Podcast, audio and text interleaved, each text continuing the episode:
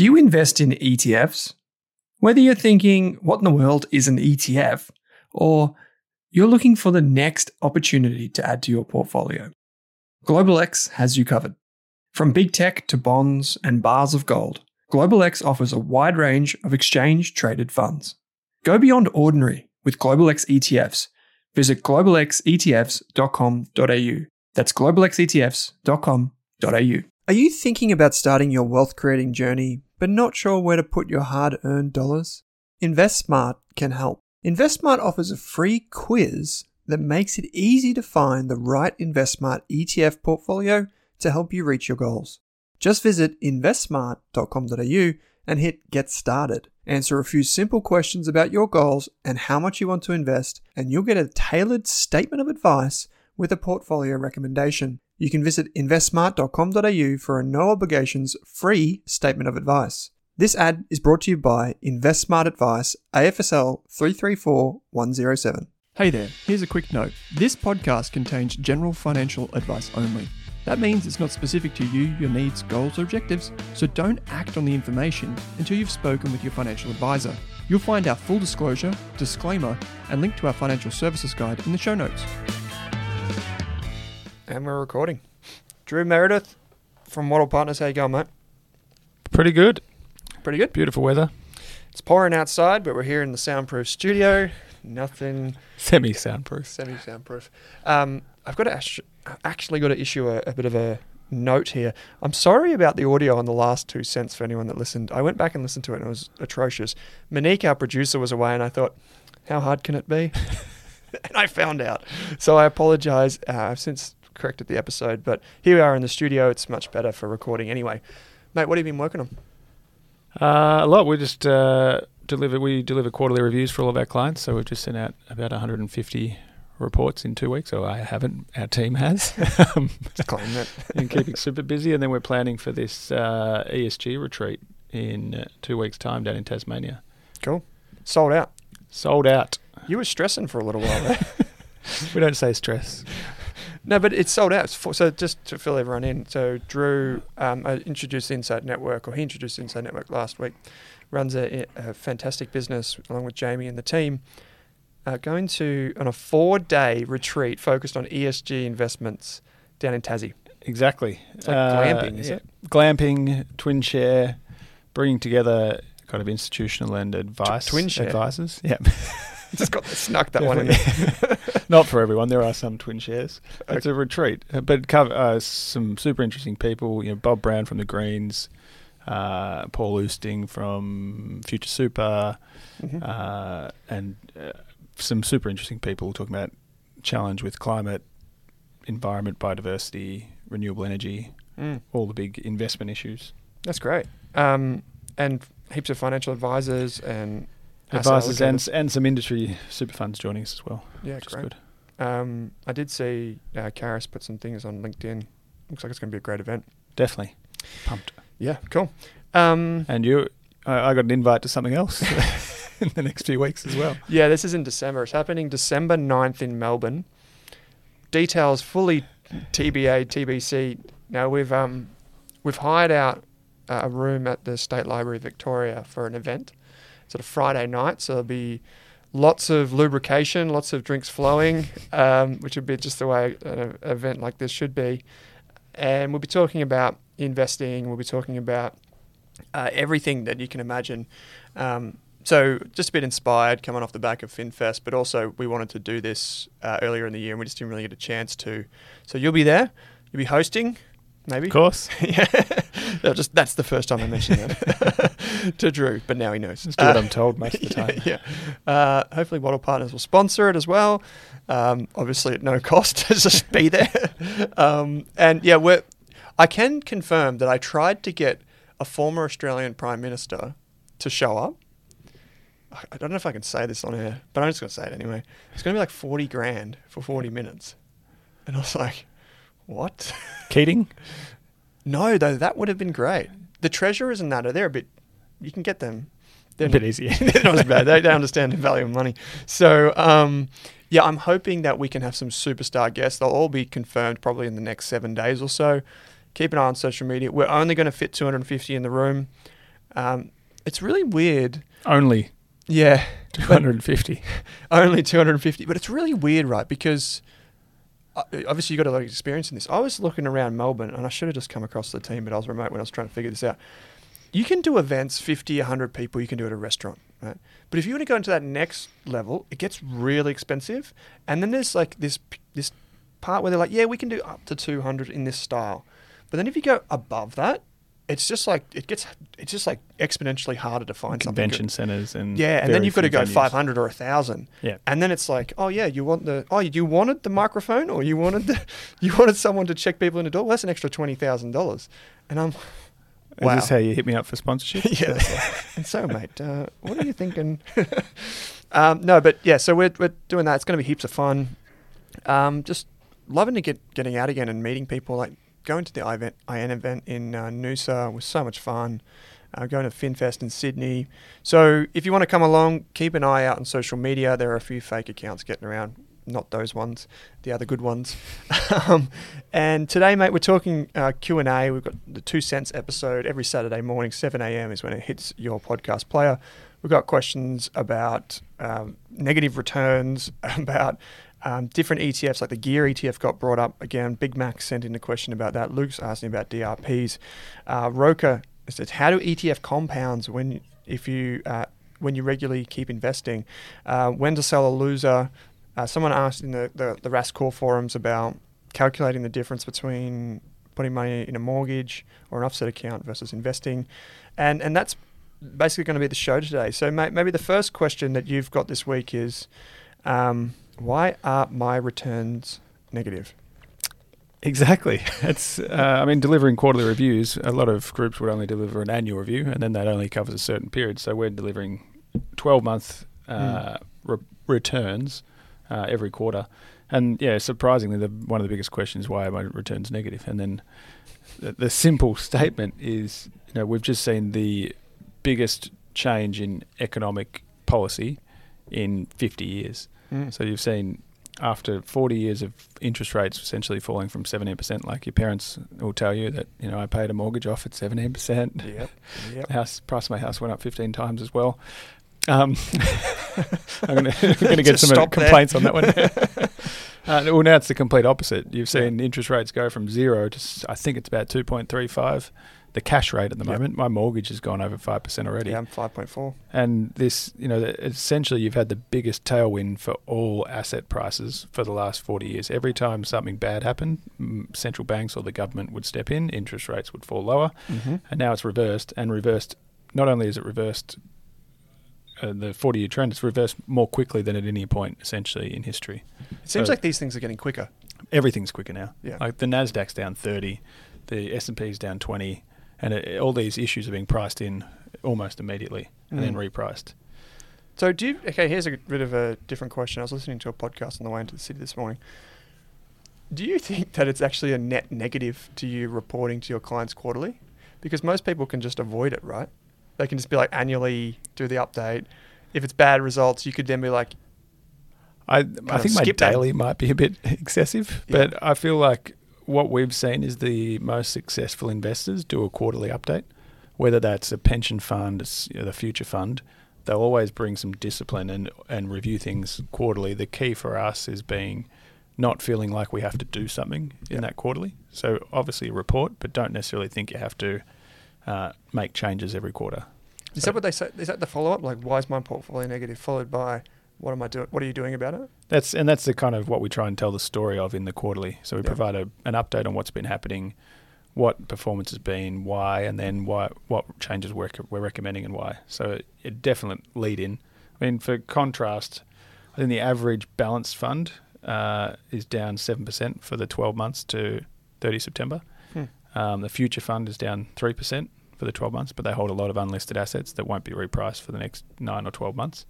So everyone Mm. doesn't matter how how good you are as an investor, everyone's down because both asset, bo- you know, bonds and equities have fallen. Mm. Okay. Well, um, another thing that uh, maybe it's just a bit more topical was ANZ reported today, uh, and I just sank. it sank. Yeah, it's Yeah. down a few percent at the time of recording. So we're recording this on Thursday, twenty seventh, twenty seventh of October. We generally record one to two days out from publishing. And um, do you want to just give us a highlights? Uh, I mean, there's only one thing that matters here, and that's net interest margin. Mm. I've got So- that chart in front of me, actually. Yeah. And the net interest margin is essentially the difference between what the bank's lending to you at, or Mm. me at, and what they're paying on the other side of their book. Mm. Uh, and you just saw it jump by, what's that, point two two, so 22 basis points, Mm. which is like 20% or or there thereabouts of their current net interest margin. So one from 1.58 to 1.8, which Mm. means they're making 22 basis points more profit essentially on every dollar lent. Yeah. And that just tells you their their term deposit or their cash and funding rates are staying they haven't changed as much, but their mortgage rates are going up as quickly as their cash rate is on the other side, or even quicker Mm. in this case. So positive for profitability, but naturally the question goes, well, what's happening to the loans when interest rates are going up so fast? Yeah, so that's uh, a lesson that probably a lot of newer investors don't appreciate is that um, when interest rates go up, you typically see an expansion of the net interest margin because banks are lending long Yeah. and they're borrowing short. Yeah. So they ex- benefit from that increased, um, I guess, lending. I'm just going to turn the computer to you, mate, and basically show you here that you see the waterfall chart from the last net interest margin to this net interest margin. Most of it predominantly was made up by the term deposits. Yep. So you can see people they're massively repricing the term deposit side, but then the loan side from like you know asset repricing whatever isn't nearly as bad. Yeah. But that doesn't mean that like like obviously in a year we could see mortgage stress, but Yeah, right exactly. now the margin looks really good. You could see very little mortgage stress. I mean, what they they wrote back 230 million in provisions of potential bad debts, which means they think at this point it doesn't look very bad yet. Doesn't look very bad yet. Yeah, true. But we, Um, we know from the pandemic that that can go up to a billion or two billion in, you know, a, yeah. CBAs went up massively, and then they re like un- unwound them a year later, and then everyone's like, "Look at the profit." and if you took that out, it was actually flat. So, Exactly. yeah, that's actually one. That's actually a good point. If you are looking at bank uh, financials, I did a tutorial on this on the Rask Education site. It's just uh, exclude the um, the provisions from the underlying cash like measures, uh, because of course they matter. But if you're trying to get a true indication of where the bank is heading, you can remove that fluctuation and normalize it over time. Uh, so interestingly, like I was just looking at this, and I was like, ah, here we go, ANZ. When this was brought up, I was like, okay. Um, so over the last five years, the the share pri- ANZ share price is down sixteen percent. Um, so you think, okay, well maybe it makes it up in dividends. Total returns is Morningstar data. Over five years is one point seven percent per annum. Over ten years is five percent. Obviously, we're excluding franking credits because that's a benefit to some, but not all investors. CBA's total return is 9% over five years and 9.6% over, over 10. So nearly double over 10 and 4x over five. And that's the reason why CBA is almost always the most expensive bank in the world. yeah, it's because it's just so much better. Yeah.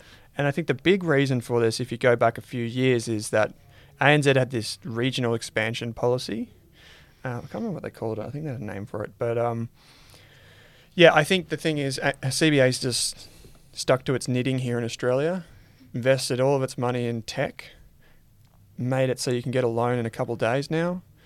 Um, and that's why we see better margins across the board. Whereas you look at ANZ still reeling from that experience. And Dollarmite still helps too, I think. Oh yeah, Dollarmite's just like in the Like, de- system. deposit funding's like 80% of their book, yeah, which is streets ahead of everyone else, which means all their loans are funded by your bank deposits. Yep. And so much of that came from the old Dollarmites and that's what I was. pocketbooks. And that's what we're saying. Like, so of that um, net interest margin expansion, if you take the underlying numbers, the net interest margin went from 1.58 to 1.71.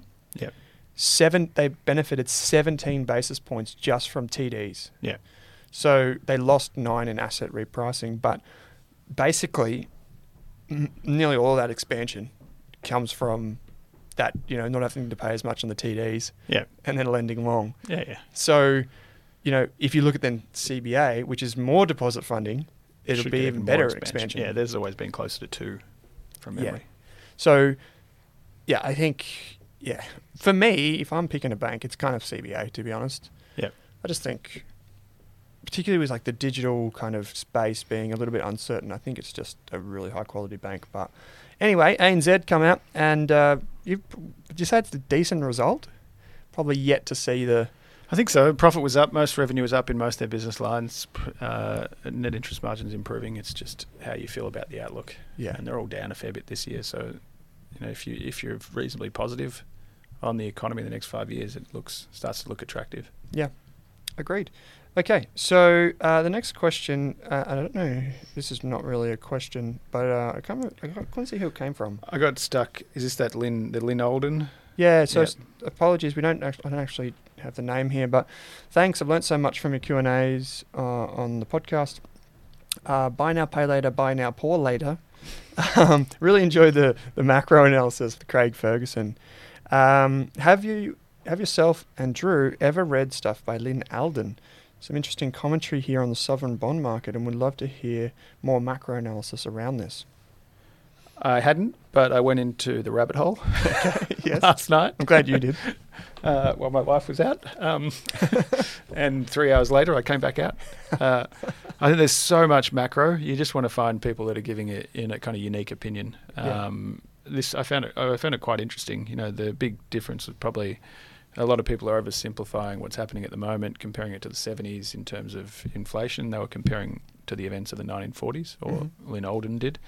Um, but there's some super interesting points in there. I, I pulled out a quote um, that was kind of talking about whether the Fed or the RBA will blink and at what point Yeah. because of what we saw in the UK in the last few weeks as well. And do you want me to read the quote? You can.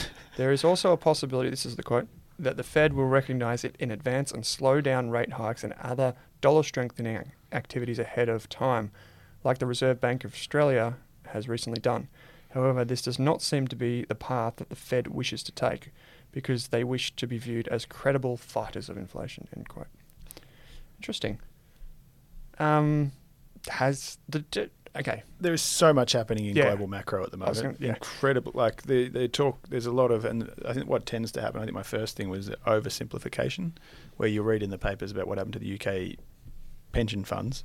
Yeah. Uh, or you say that it's because of the massive debt that the UK has, but there's more nuance to that. And what this was talking about was the impact of having a budget deficit is fine, but when your budget deficit uh, it relies on the import or importation of energy, and the price of energy in Europe is out of control, well, it starts to put pressure on your currency Mm. um, and your economy as well. Yeah.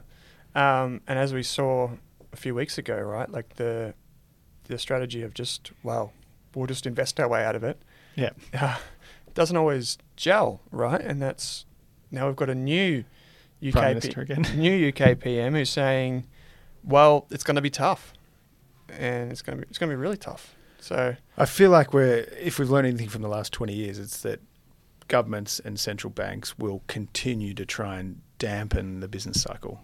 You know, they they mm. want to avoid a deep recession or a depression, Yeah. and they'll do whatever they need to to stop it. And it kind of feels like they're getting ahead by I- increasing interest rates so aggressively before the f- before the pressures even felt. yeah, and then And what unwind and then what can, can cut it real quick too. Yeah. I don't think we're going to an environment where you're going to have seven percent interest rates for the next twenty years. Yeah. Well, Don't quote me. and that is a timestamp that one. so no, uh, yeah, but unless you see maybe what happens in the what's happened in the UK, Yeah. then that's kind of like we prob you'd probably I don't know. I feel like you'd be less inclined to say that if we were in ten percent inflation and It's all energy energy, prices driven. Like you pull Ukraine, Russia out of that, and you're in an environment where there is no energy problem. true, true, but or, there is. or Brexit, But- or but if okay, so but if energy prices persist for long enough, then you're going to have core inflation. yeah, exactly, and and energy prices spread into everything else as well. Yeah, evenally, Which and then that's the inflation that they need to fight. Yeah. So, do you think You can't fight energy prices by increasing interest rates, though. you cannot? No, it blunt. Ha- it's a hammer. Um, but you, the thing is, like, they need to slow it down somehow, right? That's the only tool they have in their arsenal. It's like they're building a house and they've only got one thing to do, It's which where is fiscal policy matters. yeah. Yeah. But then they just come in three weeks ago and said, we're going to spend more. Yeah. And then the, the BOE's over here like, well, that's exactly what we don't need you to do right now. Um, But we'll keep buying your bonds anyway yeah, because they have to. because they have to, because otherwise the pensions are going to go down. Then, oh, okay. So, um, This is what happens when you go down this rabbit hole. Okay. yeah, yeah, yeah. But okay, so you so you think so you think here in Australia, We export inflation. We don't import it. Yeah. And until the currency falls, which it has been. yeah, You know, being in net, and most of our commodities like gas and oil are all exported. Where I think when UK cut off, they have very little resources, yeah, uh, and have always relied on gas and energy from the main mainland of Europe. yeah, they got a train that goes there as well. Um, but interesting. But Okay. we are, you know, the I was at the mini budget. They're predicting a fifty percent increase in energy price in Australia. Yeah, yeah, pretty. And, and then you think, well, energy prices are going up, and my interest rates are going up. It's brutal. Isn't surely the increase in energy price will be enough for dampener on spending, without adding a, tr- you know, a tripling of your mortgage repayments to it. Yeah, I'm not running for politics. my uh, yeah, my interest rate went from two point two fixed to five point four nine. Me too. That's brutal. Variable. Yeah. Yeah, yeah, variable now. It's all fixed. Yeah.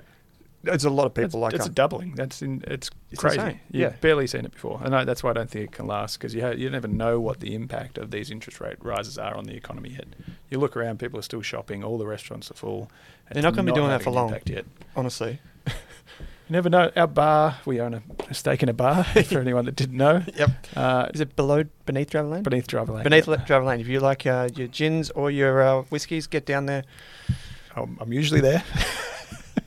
uh, Cheap drinks. But essen- after a rate hike, Yeah. the business is slow for one day and then returns to normal. Yeah. So people freak out for a day and then Yeah, they have a panic attack on their Yeah. way to work. They're like, Yeah. I'm buying I'm lunch. gonna- I'm gonna drink. I'm not buying lunch. So next day they're back buying lunch. Um, yeah, right. I don't know. I feel like there's still a bit of that sloshing money that's yeah, People saved a lot And we've been locked. Like if you've been in Melbourne, you've been Yeah. just over it for everything and every opportunity. But there's still super tight labour market though. That's the thing. That's probably the scariest thing from an inflation perspective. Yeah. Like that's gonna obviously, like obviously it's like one of them. It's circular circular economy, right? Like one of them has to fall out pretty Chris- quick. The- we won't get to any other questions, but um, the I mean the article there was an article in, on the ABC this week that talked about the fact that we you know labour uh, cost of labour is demonised, but corporate profits are at record levels. Corporate profit margins keep growing, Yeah. and you're seeing this. Pre, you know, if it, wage wage growth increases, we're going to increase interest rates. But if corporates keep making more money, you know, you know, it doesn't it doesn't matter. That's fine. You're starting to see this kind of rhetoric increase, and I'd assume more pressure. And probably the budget is more about taxing companies more and individuals less. I think. Hmm. Interesting. Uh, I'm sure someone else is gonna, philosophical. yeah. Yeah, I'm sure someone else is going to. Please write in and share your view with us. Honestly, if you do have a view on this, please let us know. We do have more macro coming up. Um, I don't know if we've. I don't think we've shared yet at the time of this recording the Adam Grotzinger conversation, but that'll be going live ASAP. He's a bond manager out of the US. Uh, we'll also have uh, a few others. We'll have Lincoln Smith and Kev Tui talking about markets as well. So, um, lots coming up soon. Big Mac asks, Gear. This is actually Oh yeah, it's a question. Gear pays a good dividend, so worth holding and potentially cashing in if it does have a good spike. Hyphen, your thoughts? Didn't we talk about Gear last week? I think so. It's really yeah. We said that It's Yeah. all right for a tactical play. yeah. Yeah. So I'd thoughts? say no to a dividend play. Essentially, I think I looked at it as yielding 17%. But that yield is not a forward looking yield. That's a summary of the last 12 months. And essentially, BHP, Rio, Fortescue, all these companies paid massive dividends, but they were based on massive profits, and they're always going to be a percentage of profits. Um, so I Hmm. wouldn't be expecting that dividend in the future. It's historic looking. Yeah. Uh, and commodity prices are already falling, and we know that dividend. Uh, but most of these companies don't do the old progressive dividend policies. They're just paying a percentage of free cash flow. Uh, so I'd be more, as we said last week, using it as a tactical, not trying to play dividends with it. how many positions are inside Gear? I can't remember. I think about Just looking now. 20 to 50. Any, yeah, it's a, okay. So one of the telltale signs for me that something that should be a satellite or a tactical position is if it's an ETF, does it have a management fee over fif- 50 basis points? If it does, it's probably giving you a fair indication it's towards the tactical end of the spectrum. Um, just remember, if you do use something that's got leverage, you get leverage both ways. So you can just look at the performance chart of gear over time versus the index. The index looks like a the ocean is just like slowly going up and down, and then there's gear just like banging around like a I don't even know what on the surface there. You're going to get a lot of revs out of that thing. I saw the other one I saw as I pulled out the financial statements, and you know they paid 30, 30 million in distributions, but 14, uh, just 50% of that was from dividends. The other half was capital gains. So you think it's a dividend, but it's actually a distribution of capital gains. Yeah, and It's so that's when you look at the historic yield on these websites. Like our website, the Best ETFs website, just pulls in ASX data, which, by the way, is capital gains and income. So Yeah. it's really like we try and stress that enough, and that's what all of them basically show. It's not, yeah, it's it's not a true indication. There's no shortcut. Yeah. So, um, yeah, and because it's su- such high revs, you're going to get turnover, and you're going to get a lot of Constantly. constantly changing inside the portfolio. So your tax outcome is probably going to be worse if you're a high income individual if you're holding versus maybe a vanilla portfolio. So like it, over so over 3 years the fund is negative 2.6 and the index is 2.7 positive. Yeah. So yeah, I mean I don't not I don't like yeah, I don't like it. The next one's a question for you, isn't it? Uh Hi, the ETF guru. hypothetic hull. What happens to my ETF investments if the ETF provider was to go insolvent? Well, this is just another reason. Not, I mean, this is a reason why I prefer ASX listed ETFs um, with the exchange. You still own the underlying. Um, so you still own if it's a ASX shares ETF, you still own the ASX shares. Um, I've always wondered, like ETFs go out of business all the time. Like they close down ETFs, and you're given the opportunity to sell on market, or they'll return the cash to you after a couple of weeks, typically. But the thing is, I've always wondered what happens if the ETF provider or like maybe a share registry goes bust or something like that. That's, I think that's the more complicated question. I don't actually have the answer to that. Custodian would be the risk. Custodian. But even then, it's you know custodians just most of these things will be managed under a custodian who would Yeah. track the investments that, that you own directly. They're paid a small fee to do it, uh, and essentially nothing. The custodian has control over those broad control or protection of those assets. If the custodian goes bankrupt, they can't sell them and pay their own bills. Essentially, Mm. another custodian would be engaged to take over that custody role. Yeah. Uh, same thing with ETF providers. Yeah. Essentially, nothing happens. Yeah. Uh, at worst, an administrator takes over the company that runs it, and then appoints another manager to, to take it over or tries to sell the business. Your- chances, your- as you said, your units remain the same. yeah, chances are you'll be wanting to sell anyway, so that they'll just be selling it straight back, giving it straight back to you. But um, that's why you know, even with shares in Australia, if you have a broker that's got a that offers chess sponsorship, you can just transfer across. Yeah. because you own the actual thing. Um, it's yeah, a lot of the custodial model is it's probably the most common thing in the world. Um, it's just in Australia we have an added level of protection, um, which is through the uh, chess sponsorship, which basically just means you get your own number. Um, so not much. Is Not much. Like yeah. we've had Nothing, not something I'd be worried about. UBS has closed some of their ETFs in the last few years. Russell closed a couple of their ETFs. It's only a lot of these wholesale, like sophisticated investor only trust. You'd probably be more concerned about. Yeah, yeah, and they're yeah, and particularly like if you're in illiquid things, or Yeah. then it becomes a whole not of- ETFs. No, not, E- ETFs. yeah. Let's be clear about that. Um, so great question. Um, the, the same thing kind of happens with your brokerage account. We get that question a lot as well. If your broker goes bust, well, if again, if they've got the assets would be segregated uh, for Australian brokers. So great question. The grappling giraffe says, are there any? Be- I think we touched on this last week. Are there any benefits of investing directly in an overseas listed ETF, or do the tax impl- tax implications negate the potential upside?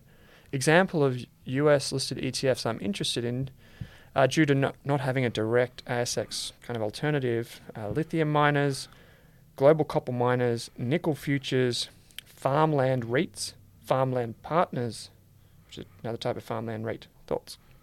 Lit, the code is pretty good, isn't it? Lit, yeah, that's for lithium. Um, Uh, I mean, I they wouldn't get away with that in Australia because there's listed investment trusts. Is it? Yeah, you, you wouldn't Yeah. be allowed to. yeah.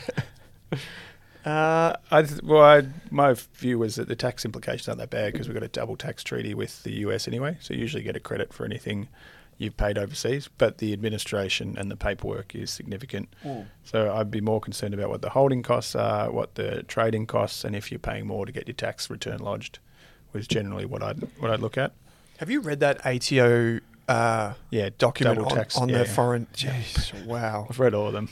that is um, that just makes your head explode. That one, but um, yeah, it's more the admin. Yeah.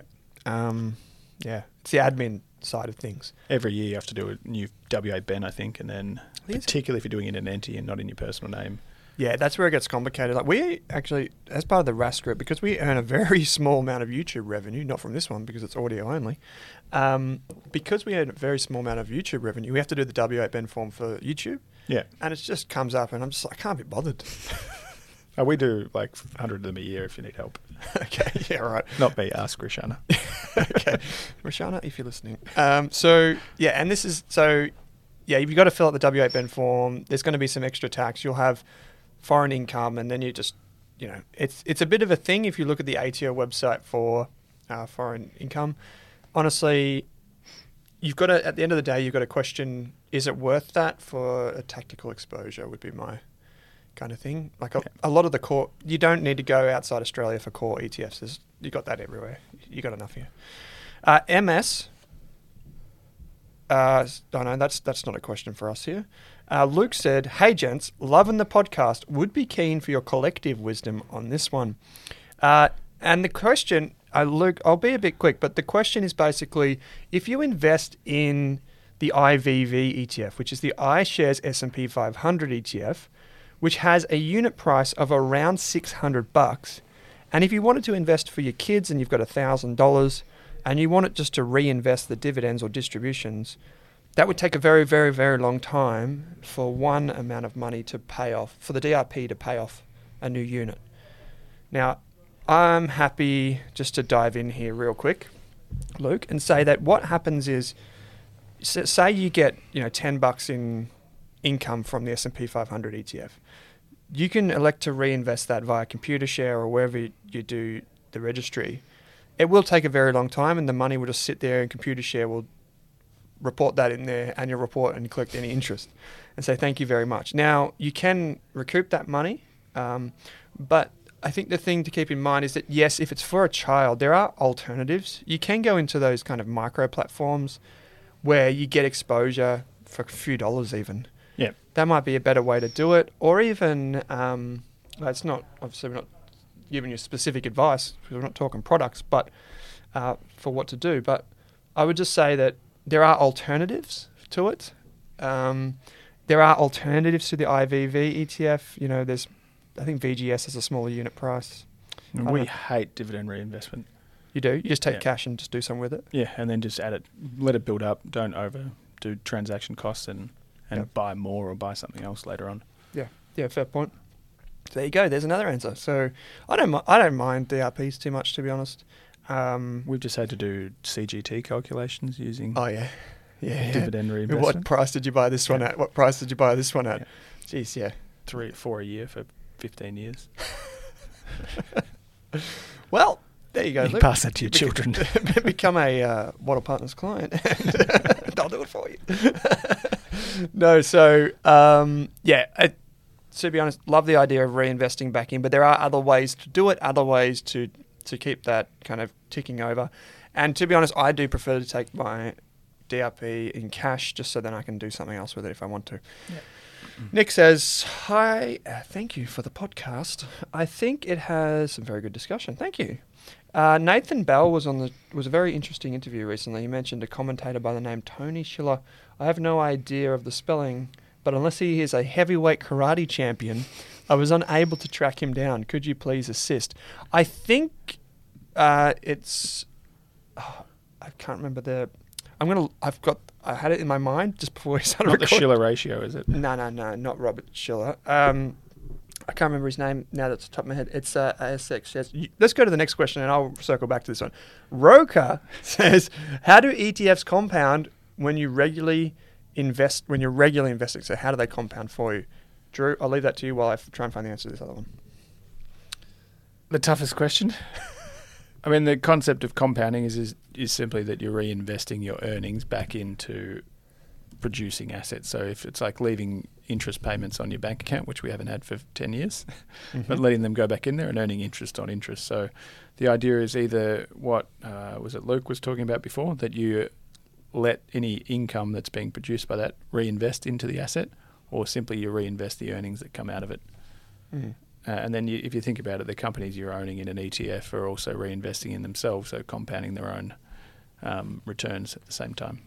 Yeah, and yeah, that this is why one of the reasons, Roka, why I'm kind of a fan of the normal index fund ETFs rather than different types of ETFs that might try and slice and dice and more actively trade markets. Because if you have a, a normal ETF, let's say when I say normal, I mean something like the Vanguard Australian Shares three uh, ETF, which is the ASX 300, or the IVV ETF, or any of those ETFs. So they're just normal. They just invest in the index. Um, they tend to grow with the the companies. So BHP is the biggest company inside the on the ASX at the moment. So it's the biggest position inside the ETF. But there would have been a time when it wasn't. And so growing, that's basically what you get. People call that. Some people would confuse that with momentum, but it's basically just the growth of the business. And so that's why. That's how you get compounding over time. Um, I don't have the I don't have the name of the uh, the investor, Nick, but uh, I will publish it on Twitter. And I'm just I'm trying to think off the top of my head, but I went and read his um, letters just the other day. Some of his letters, his quarterly letters, are about 70 pages long. Um, that was a uh, rec from Nathan Bell from the Intelligent Investor. Um, great, great question from Roka as well. So this is another question for you. Do I feel like proud grandparent? Proud grandparent. not a grandparent. Huh? We're not a grandparent, but I'm Oh, sure you have a few of these. Uh, proud grandparent Depends on the says wants to set up an investment account for the grandchild and invest $1,000 per year to then pass it on when the grandchild is 21. The thought is to buy a stock or ETF every year and leave it alone until he she reaches 21 and hand over the trading account. Pardon me, to them to run. What is the best way of doing this? I think you'll probably agree with me. No. And I won't. KISS principle keep it simple, stupid. Yep. Uh, you know, if you we thought to buy a new ETF or a stock every year until they're 21, assume they're one at the moment, so that's 20 different stocks you'll end up having. mm-hmm. I think you've talked about the Van. I'm not sure what the code is because we don't VDHG. VDHG. So that's the Vanguard High Growth. So essentially, it's I find it a much more straightforward, less stressful thing to buy an indexed balance for this kind of purpose. Mm-hmm. You know it's going to remain invested. You know it's going to have a combination of different assets, and you'll get the market return for the next 21 years. Mm-hmm. Stops you having to worry about. You know, if you think you've got 10 holdings, you've got 10 dividend statements, you've got 10 DRPs, if that's what you're doing, and you can just do it all in one. So that's what not not specific advice, but could be Vanguard, it could be iShares, could be any of the diversified products. But with these things, keep it simple. Yep. I agree. Um, yeah, you don't need to add the stupid in there, do you? In the No. KISS principle. No. Uh, no, not at all. It's a very smart thing to say, proud grandparent. Uh, yeah, so you can do that. Um, there are very. It's important to seek tax advice if you do plan to invest a material amount of money because tax file numbers or not tax file numbers can sometimes impact. In Australia, a child cannot legally own shares because it's part of a company. So basically, what has to happen legally is an adult has to own those shares. Either as trustee for or Yep. directly, yeah. So what Drew means by trustee is that there is an adult legal owner, but a child can be the beneficiary. So you can set it up with a broker. I'm sure there are numerous examples online of doing that. Um, The adult still gets taxed on that income. Yep. And then the key point, though, about doing it that way is that when you go to transfer the shares, you should just be able to transfer straight across because the beneficial ownership has not changed. So, seek tax advice or just follow the guides on the brokers' websites to do that. Um, okay, great, great idea though. Like investing for kids is such a fantastic thing to do because uh, when you think about it, they've got an extremely long time horizon. So that one thousand dollars from today that goes in, got eighteen years to compound or twenty one years. Uh, in this instance, that's fantastic. So good on you for for getting them started. Um, Drew, when do I sell a loser? I still hold Zip. Never. Never. no, never. Well, technically, it's a winner because I made enough money out of it on the way up. Okay, and yeah. now it's just yeah, about pride. sure. Yeah, yeah, no, no worries, man. Uh, I mean, we've had a question from clients because we're recommending switching between two s- somewhat similar, which we'd generally prefer not to do. You know, it's unless something significantly changes, you don't want to do a like for like switch. Mhm. Uh, and the one we're switching out of is it has lost money. Uh, so the natural question is, well, where am I going to recoup that? Um, and um, obviously, part of markets is not every investment performs as you expect. Uh, I think one, you'd only ever do it where the different, the new investment you believe has a significantly better opportunity to recoup that money. Um, the, I mean, one thing to remember is capital losses can be carried forward, so you, these losses aren't uh, aren't gone forever. Um, and yeah, making sure you you're putting into something that you're investing the entire proceeds mentally into the new investment, Yep. rather than taking out of the market completely and re- reducing the ability to recover. I think that's yeah, particularly the point people make a lot of. There's a lot of bias in selling. Yeah. Um, multiple layers of bias that out creep into our brain, and we don't know about it. Um, what I would say is that if you do look at a fund manager and they say sell, it's important to understand that their constraints are very different from yours. They have to be invested. So their time horizon is different. Their circumstances are different. A lot of people will see a fund manager on their favorite website say, sell for this, you know, or buy for that. Uh, even on this channel, they'll come on and say that. So it's important to understand that they might be say- saying sell because they have to be fully invested somewhere else, and um, you know their time horizon's two years. Yeah, I mean, the what's it called? Um, oh, there's a theory about it too. I think you talk about bonuses. A lot of these people are paid incentivized quarterly performance. So Yeah, that's it. buy, sell, hold is almost a three month view, if not more, less. Yeah, Um, so and it can you'll see it'll change incredibly quickly. Something will turn from a sell to a buy pretty quickly. and that's the thing. We are. Uh, we say this quite a lot. We are measuring long-term returns, but we're benchmarking them in the short term. So we expect long-term returns, but we score them every quarter. That's why a quarterly reviews are always challenging. Yeah, Career yeah. risk is what I was going to say, Career risk, yeah, yeah, for sure. which I think you've done a session on too. Yeah, but see, that, that's for example for you, right? Your client comes in, they're like, "Hey, listen, I'm down, you know, whatever," and you could be like, "Couldn't maybe I could have just reported annually and it'd be better by then?" Because Yeah. the the way we the the things that we I was listening to Simon Russell actually a podcast by him recently, Yeah. and um, the way we think about investing is everything is like augmented to the present. So if you're a three month negative return hurts more than a since inception positive result. Yeah. So most of us don't highlight the short term res- results, but that's what everyone wants to know about. Yeah. Um, and so here's one of his pieces of advice to fund managers is actually instead of going three months, six months, 12 months, three years, five years from left to right, do it the other way around. And I think I mentioned this three Yeah, months ago yeah. that they started doing that. Yeah, they did. They all started flipping them around. Yeah. And it makes sense. Yeah, yeah. Um, because it does. So finally, I found the answer to the question from earlier on. I just did high quality Australian fund manager in Google and I got down to like the sixth page and I finally found who I was looking for. So this is from Nick, your question about which fund manager it was.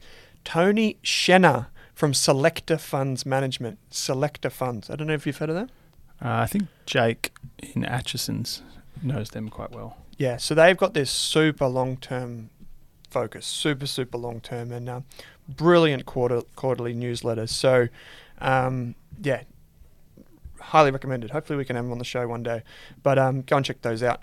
Um, and then we've got kind of like one final question, which I might just jump onto here, which is it came through in the Rask Core forums, um, which is our membership site.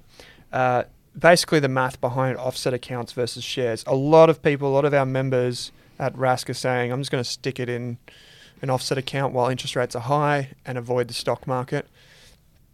Uh, sure, it's definitely an emotionally it's easier. What do you think about that?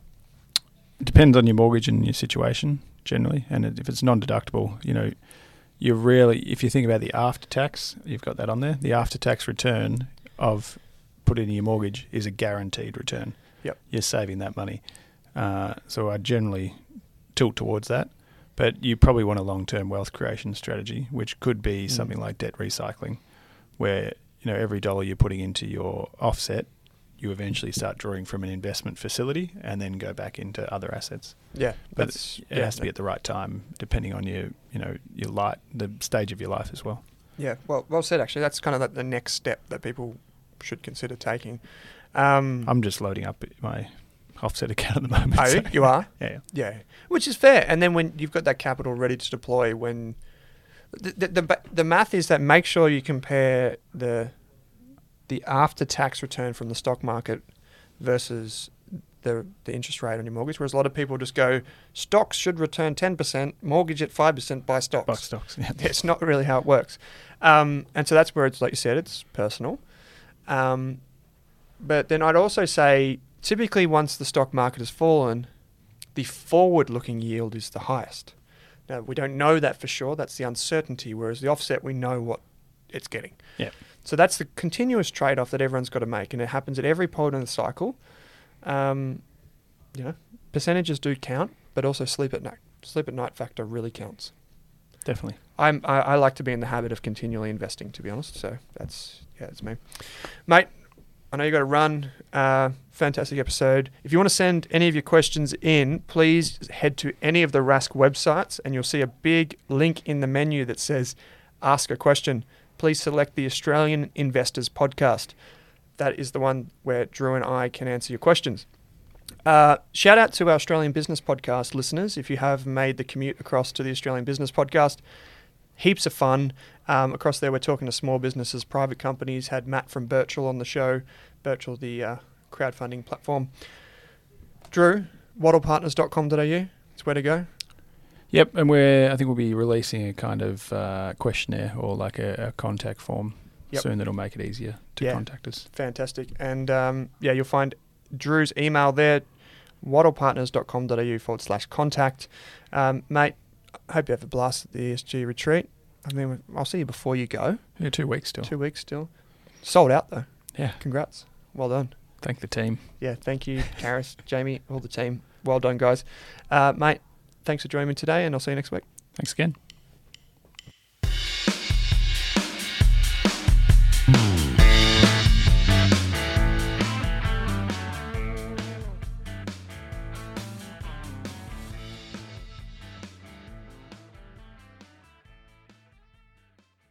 For more than a decade, I've been hunting for the best investors and their methods, strategies, and tools for investing. After years in the industry, countless books, a few degrees, and 1,000 podcasts and live shows, I've rolled this accumulated knowledge into something called Rask Invest. If you've ever heard me talk about a core and a satellite, active and passive, true long term compounding, or you simply want to know exactly how I would invest, now is your chance. Rask Invest is our new investment service, designed for all types of investors who want professional management of their core portfolio at a low cost from a team they trust. Rask Invest helps you automate your wealth creation and passive income. Simply click the link that says Invest with Owen in your podcast player to join one of our live platform walkthroughs or book a call with us. You can also view the Rask Invest PDS and TMD and get invested with me.